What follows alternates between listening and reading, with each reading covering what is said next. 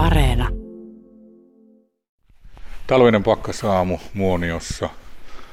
Aurinko ei paista. Lunta on puissa. Tämä on vähän tämmöinen satumaisema, mutta tuntuu niin kuin jotain puuttuisi. Niinhän täältä puuttuu. Eli kaikki turistit ei kuulu puheensorinaa seitsemällä eri kielellä, ei viliset lapsitontut tuossa pihalla. Ainoastaan minä ja toimitusjohtaja Niina Pietikäinen ollaan tässä Harrinima kahvilassa kahden kesken. Näin totaalinen on koronan vaikutus täällä meillä Lapissa. Niina Pietikäinen, minkälaisia ajatuksia sinä olet näitä, tätä nyt pohtinut tässä näin? Joo, onhan tässä ehtinyt pohtimaan jo tätä korona, koronatilannetta jonkunkin verran ja tuota, siinä on menty aikamoista vuoristorataa varmasti sieltä kesä, keväästä kesää ja syksyyn ja on vähän niin kuin toivottu ja sitten on, on ollut vähän huonompia päiviä näin. Ja kyllä nyt tietenkin mennään semmoisessa tilanteessa, että tehdään parhaamme, katsotaan, tehdään isoa kampanjaa Suomessa, ollaan tehty jo viime syksystä lähtien, semmoinen markkina, mitä, mikä on meille uusi, eli tämä on meillä semmoinen niin vientiyrityksen kotimaistaminen, mitä me teemme nyt täällä. Ja, ja tuota, haastavaa, mutta mielenkiintoista. Tietenkin nyt, nyt toivotaan, että, että, että mahdollisimman nopeasti tilanne normalisoituisi tai, tai niin kuin tulisi se, se vähän avoimempi yhteiskunta. Nyt voisi sanoa, että, että samaan vanhaan olisi paluutakaan, mutta tuota, kyllä me haluan katsoa niin positiivisesti tulevaisuuteen ja, ja koittaa niin ottaa tästä vaikeasta tilanteesta kaikki irti. Miten se tuota, tapahtuu tuolla, niin kuin, tämä tämmöinen kun pitää ikään kuin vaihtaa ihan toiselle levelille? Hyvä kysymys. Just tuossa käytiin läpi joulukuun lukuja, niin me sanoin, että eipä edes verrata sinne viime vuoteen.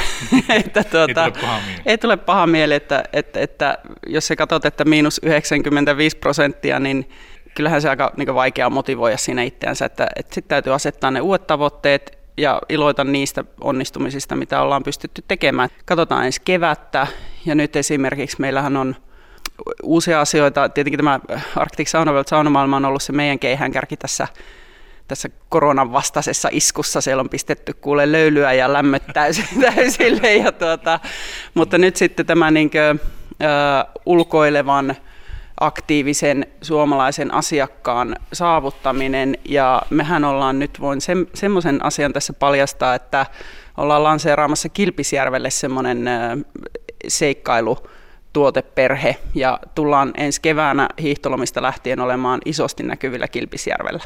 Mitkä ne on ne asiat tuolla sinun sitten tuota koneistossa, millä sä niin haet aina tuon positiivisen jutun? Oliko se sen, sen tyylinen ihminen olemassakin? Tota, kyllä mä haluan uskoa siihen. Mä on tietenkin aika monessa liemessä keitetty jo, että huomaa ehkä, että olen keski-ikäinen, kun ajattelen, että ah, tämän takia olen käynyt läpi jo jonkun kriisin ennenkin, muun muassa maanjäristyksen ja hirmumyrskyn. siis eihän se nyt aina ole yhtä auringonpaistetta se elämä. Ja sitten täytyy olla, tuota, täytyy niin vähän hakea ne voimavarat. Ja tietenkin luonto on tosi tärkeä asia mulle. Sinne luontoon meneminen ja se, se antaa kyllä energiaa meille. Ja eh, saunominen, avanto, tietenkin niin ihmiset ympärillä, perhe, parisuhteet, mm-hmm. että vähän aika sinne niin perusasioiden äärelle kyllä mennään, että nukkuu hyvin ja syö hyvin ja tiedätkö semmoisia normaaleita elämän asioita, mitkä pitää huolen siitä, että on se niin perusjaksaminen kunnossa.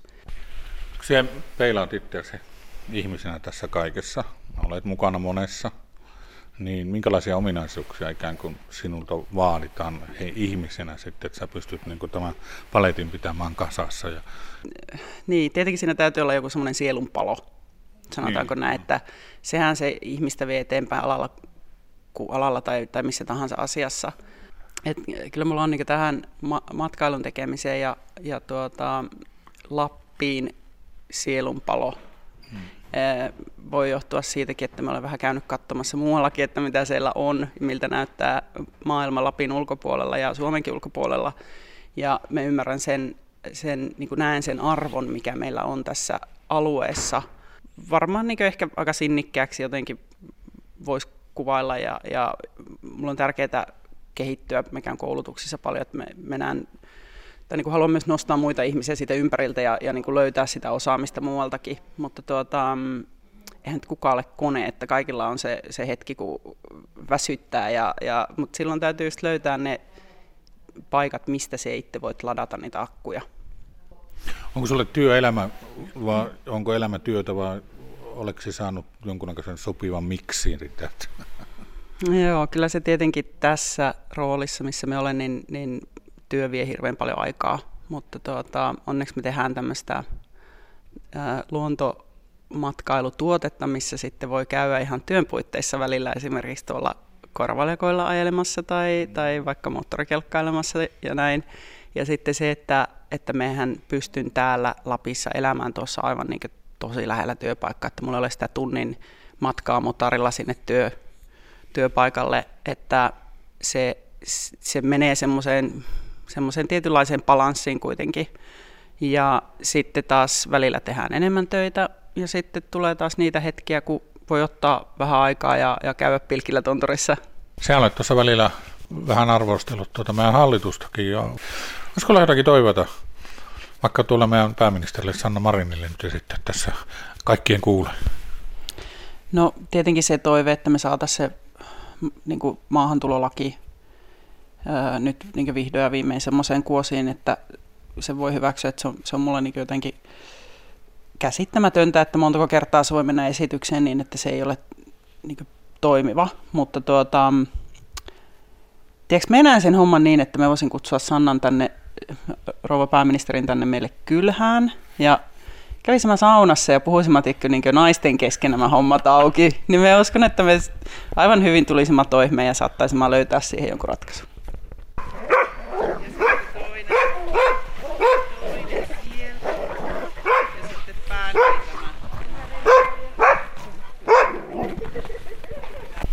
Niina Pietikäinen, siellä on koira-ihmisiä kanssa. Kyllä, me tietenkin olen, joo. Pakostakin. Tuolla käytiin koiratarhassa ja vähän ajelullakin, niin 400 koiraa oli siinä yhdessä tarhassa.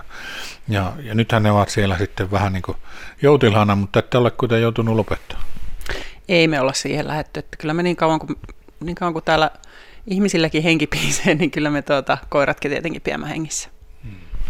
Minkälainen se oli sitten silloin se uutinen, kun tietti, että nyt, nyt pidämme, pidämme laittaa koirat ikään kuin rokuuliin, niin mitä te siinä, mitä kävi päässä silloin? No sehän tässä on ollut tietenkin oikeastaan se hankalin asia, tämä tuota, koirien hyvinvoinnista huolehtiminen, kun ollaan tietenkin totuttu siihen, että meillä on asiakkaita kymmeniä tuhansia täällä talvessa, jotka niitä koiria sitten – koirien kanssa tuonne mettään menevät, niin se miettiminen siinä, että miten niin kulut saataisiin alas, mutta kuitenkin se hyvinvointi säilyy. Ja meillä on ollut kyllä tapana aika luovasti lähteä miettimään kaikkia erilaisia ratkaisuja, niin kyllä me siinäkin otimme sitten tiimin kanssa ja aloimme miettimään, että no, jos ulkomaalaiset asiakkaat ei tule, kuka niitä juoksuttaa, juoksutammeko me niitä itse tai tietenkin juoksutammekin, mutta sitten, että saanko suomalaisia, saako ne kiinnostumaan tästä aiheesta. Ja tuota, sitten tietenkin yhtenä asiana tuli tämä virtuaalisafarit, että miten ihmiset pääsee tavallaan siihen kokemukseen matkaan, vaikka ei pysty matkustamaan. Että kaikkia, kaikkia eri vaihtoehtoja on mietitty ja varmasti kaikki kivet on kyllä käännettykin. Lähtikö kaikki siitä, että kun sä olit pikkutyttö ja sulla oli koira? Tiedätkö mitä? Ei lähtenyt. Siis me en ole oikeastaan niin ehkä syntynyt miksikään koira-ihmiseksi.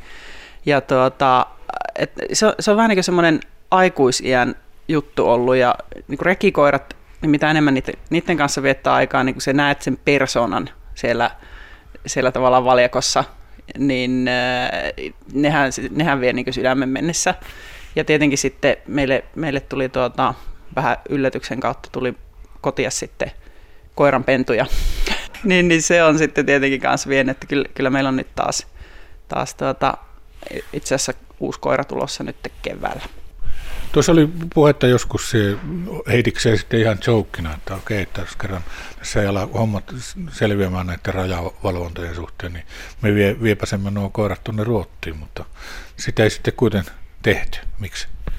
No se oli selvityksessä sekin asia, itse asiassa aika pitkällekin on mietittynä ja, ja katsottu jo paikkojakin sieltä Ruotsista, mutta sittenhän se alkoi käymään ilmi, että ei sinne Ruottiinkaan sen enempää pääse, että se investointi siihen uuteen kohteeseen Ruottissa olisi ollut kanssa aika iso riski.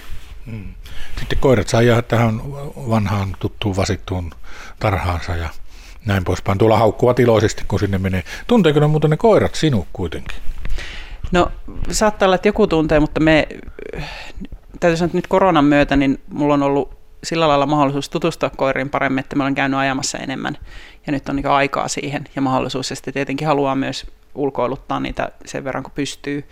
Tuota, semmoinen asia täytyy kyllä nyt paljastaa, että, että ne koirat lähtee tänä keväänä ö, myös muualle täältä Muoniosta, mutta ei kyllä Ruottiin, että meillä lähtee koirat Kilpisjärvelle. Et siellä, on, siellä on nyt nähty semmoista matkailupuumia ja, ja meillähän on ollut Kilpisjärvellä niin muutaman viikon ajan keväällä, keväisin safareita, mutta tänä vuonna on ihan niin hiihtolomista lähtien sitten yksi lauma siellä.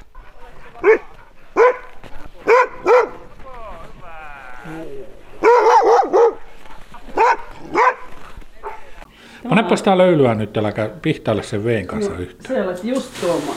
No niin, mä olen ollut. Mikä se on tuo pallura tuossa no, siinä on kato tommonen, me laitan siihen vettä, niin sitten se voi jättää heilumaan siihen. Niin se, se touhuaa tänne niin kuin kosteutta. Niin, se on niin jatkuvasti sitten. Joo, joo. Katsoppa, tuota, tätä miettii tätä tilannetta, kun sä sanoit, että koronoa piti alkaa tällä lyömään turppiin, niin miten se onnistui? Kävikö täällä porukkaa? No kävi. Teekö meillä on käynyt sillä lailla mukavasti porukkaa, että meillä on pakko täällä olla tietenkin kanssa semmoiset rajoitukset, että pysyy niin turvarajat ja näin, vaikka saunassa onkin hyvin lämpöä, niin, niin. Tuota, tähän niin kiireviikolle aukastiin jo kahdelta Eli normaalisti ollaan neljältä aukastu ovet, niin aukasti jo kahdelta ja sinne 90 asti pietty auki. Että, että tosi täytyy kyllä sanoa, että hienoa, että suomalaiset löysi tänne ja, ja, ja tulivat löylyihin. Ja sitten niin fiksua porukkaa, että ihmiset tulee maskipäässä tuohon respaan ja, ja tiedätkö, noudattaa niitä vähän niitä turvarajoja ja meillä joka ovessa lukee, että montako ihmistä mihinkin saunaan saa mennä kerralla. Tämä on ollut kyllä niin meidän pelastus nyt tässä koronahommassa, tämä saunamaailma. Kymmenen astetta on pakkasta. Mulla on semmoinen olo, että sulle tulee joku vanha avantouimari. Vanha köpö. Ja se tuota, yllätät minut. Joo. Mä olen aivan niin noviisi tässä lopulta. Jaha. Mä kans lämmitetty. Jaa, nämä kaitteet. Kaitteet ja sitten tuo ensimmäinen rappu, niin ei se ole niin... Se ole niin kylmä. Se ei ole niin liukas. Voi ristus. Mutta on se kylmä. Onhan se kylmä. Kylmähän se on. Voi herra isä. No niin. Miltä nyt tuntuu? Viileä. No viileä. Oho. Vähänkö tottu? Hui. Kauanko sä menet tollas? No minuutti. Tule hyvä ihminen. No.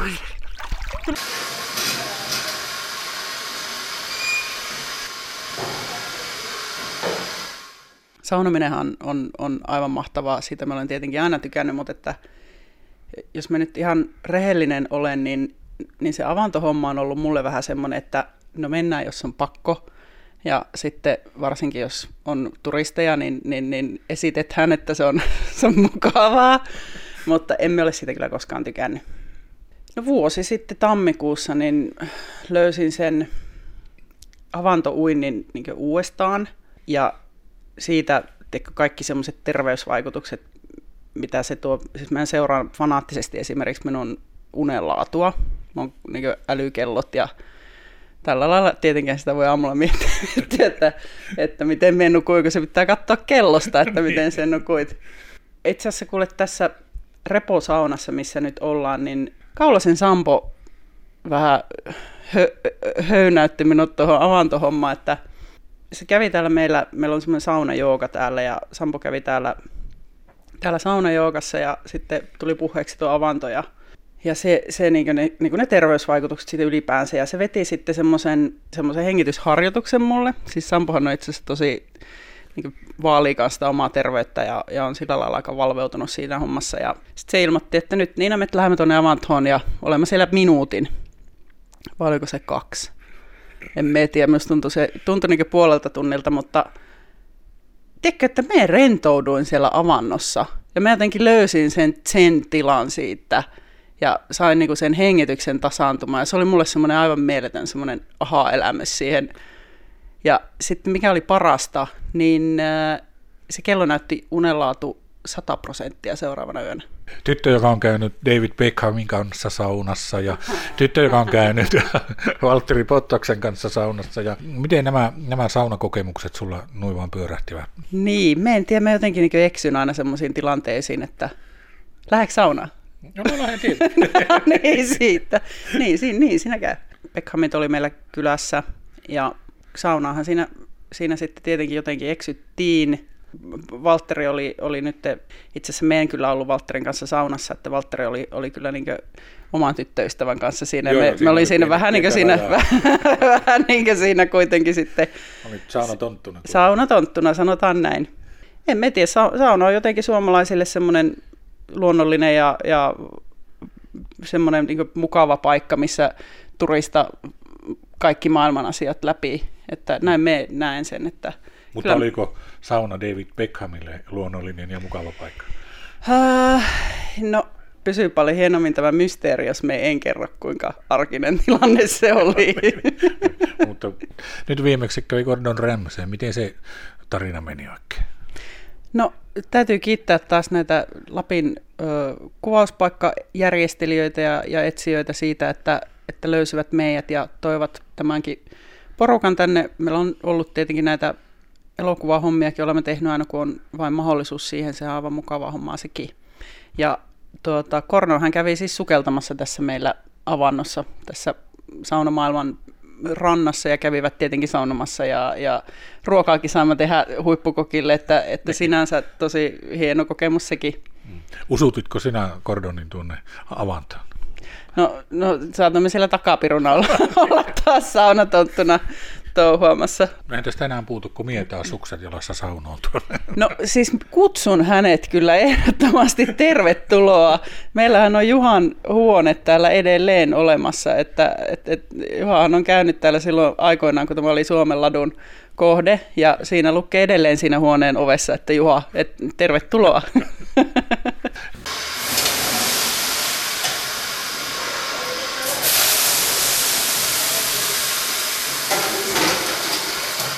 Miten se on tuo rakkauselämä? no niin, se se onkin. No olenhan me, niin kuin, olenhan me rakastanut ja, ja eronnut ja rakastanut uudestaan ja niin kuin elämässä tekee. Ja rakastat Ja rakastan jälleen. taas, joo. No, joo, joo kyllä. Siis oikeasti nyt viidettä vuotta. Sama tauti päällä. Kyllä, se on kyllä nyt hämmästyttävää. Se oli Kilpisjärvi oli se juttu. Kilpisjärvi on mulla semmoinen sielumaisema ja semmoinen... Niin kuin, siellä tulee kaikkia hullutta tehtyä. Siellä, siellä tulee. Siis mä olen kuullut semmoisen tuota, jutun, että Kilpisjärvestä, että ennemmin jäät junan alle, kun löydät vaimon sieltä. ja tuota, tunturin taikaa ja, ja sieltä, sieltä löytyi semmoinen mies, niin me sen heitin kuule siihen moottorikelkan päälle poikittain ja vein kotiin. Siinä ei ollut paljon Siinä ei paljon ollut pohtimista. Ei siinä tarvinnut miettiä sitten. Kyllä sen tietää, kun se on kohdalla. Ja no. sitten kuuluu tarttua kiinni, eikö vain? Mullahan oli tästä, tästä minun miehestä semmoinen, olen tuntenut jo ennen sitä joitakin vuosia, ja se on ollut mulla aina sillä listalla, että ei. Never.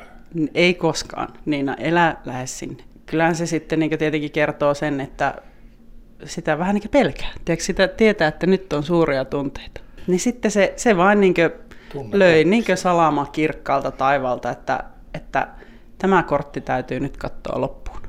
No ei se ole aivan syytön tämä sinun kaverikka ollut tähän hommaan.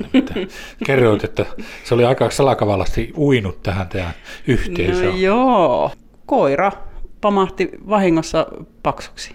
No niin. Joo, siellä kävi kuule poro, porokoira sitten naapurista Kopase. tärpilä ja, ja tuota, sitten, sitten hän, hän mulle san, siinä sitten niin tuli puheeksi, että, että nyt ei kyllä pysty näitä pentuja, ei mitenkään, että, että, että, että nallan pentu, pennulle ei tehdä mitään, nalla muuttaa meille.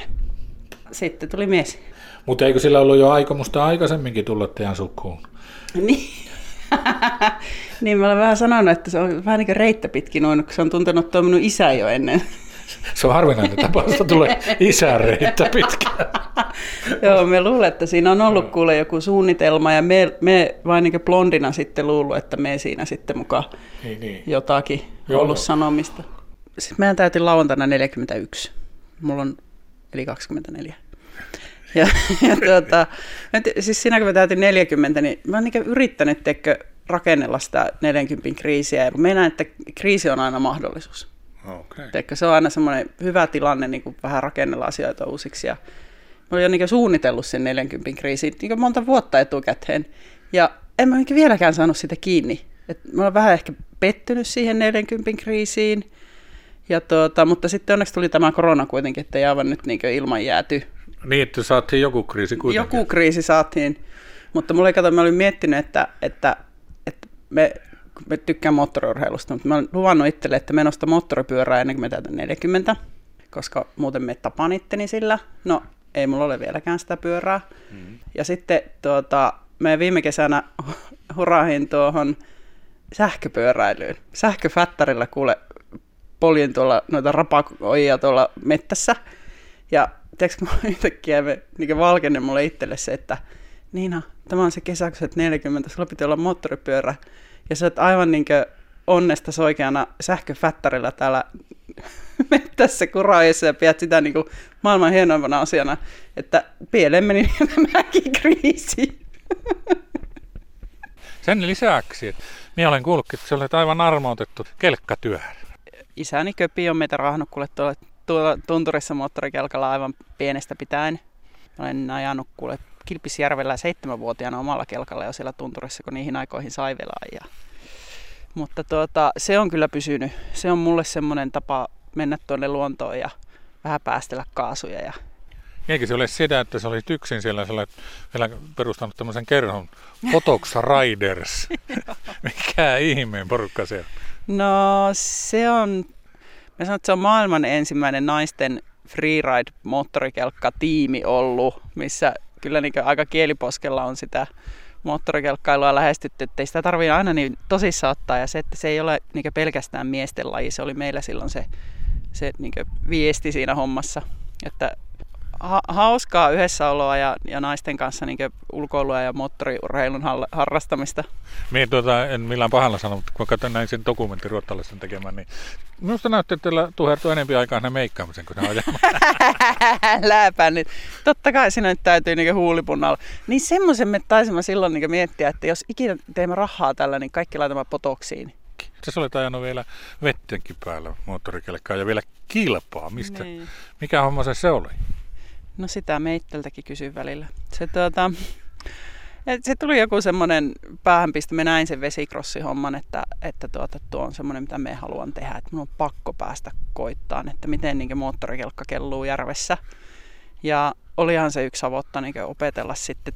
Tietenkin mä opettelin minun kaverin semmoisella 800 pätkäkelkalla. Se on aivan niin kuin ajaa sitten ensimmäisen kerran umpihangessa jollakin reittikelkalla, niin, niin eihän se eihän se niin helppoa ollut, mutta se, se siinä ehkä just viehätti, että, että se oli niin vaikea ja sitten jos se, se epäonnistut, niin se uppoaa sinne järven pohjaan se moottorikelkka. Mä jättiin tuon Kallejärven Niinan kanssa naisten sarjan ensimmäinen ovaalikisa Suomessa. Sehän sitten loppui minun osalta kesken. Mulla, mulla tuota, niin, niin kelkka hajosi siinä puolivälissä siellä radalla ja kuulin, että nyt mulla meni ketjukotelosta jotakin, se alkaa pitämään semmoista nakuttavaa ääntä ja mä että mun on pakko ajaa vaan rantaan. Ja tiedätkö, kun sä olet kesken sitä kisaa ja sulla on se niin täydellinen kurvi siinä ja se, mä ajattelin, että tämä ei ole tosi. Et nyt jos mennään rantaan, niin mulla uppoaa tämä kelkka tänne ja mä muistan Niina huitoa siellä vielä, että minne se menet, että sulla on vielä kaksi kerrosta ajamatta. Mutta sitten se, me totesin, että tässä on niin liikaa sitä säätämistä tuon mekaniikan kanssa, että ei se ehkä ole se minun laji kuitenkaan. Sitten se jotenkin sekin, että sen oppi, niin sitten siitä tuli vähän tylsää. Sitä mulla on aina haluttanut kysyä, että kun ihminen lähtee moottorikelkalla tuota töihin ajelemaan, niin, niin tuleeko toiset kysymään, että oliko ruuhkaa kehä kolmosella? siis tiedätkö, tämä on se syy, miksi me asun Lapissa. Niin. Me sanoin moottorikelkalla kotia ja ei ole meinaa ruuhkaa kehä kolmosella eikä missään muuallakaan. Hmm. Hei, Hei näemä. Näemä, joo. Kuule siihen tuota, hyvää päivänjatkoa. Kiitos.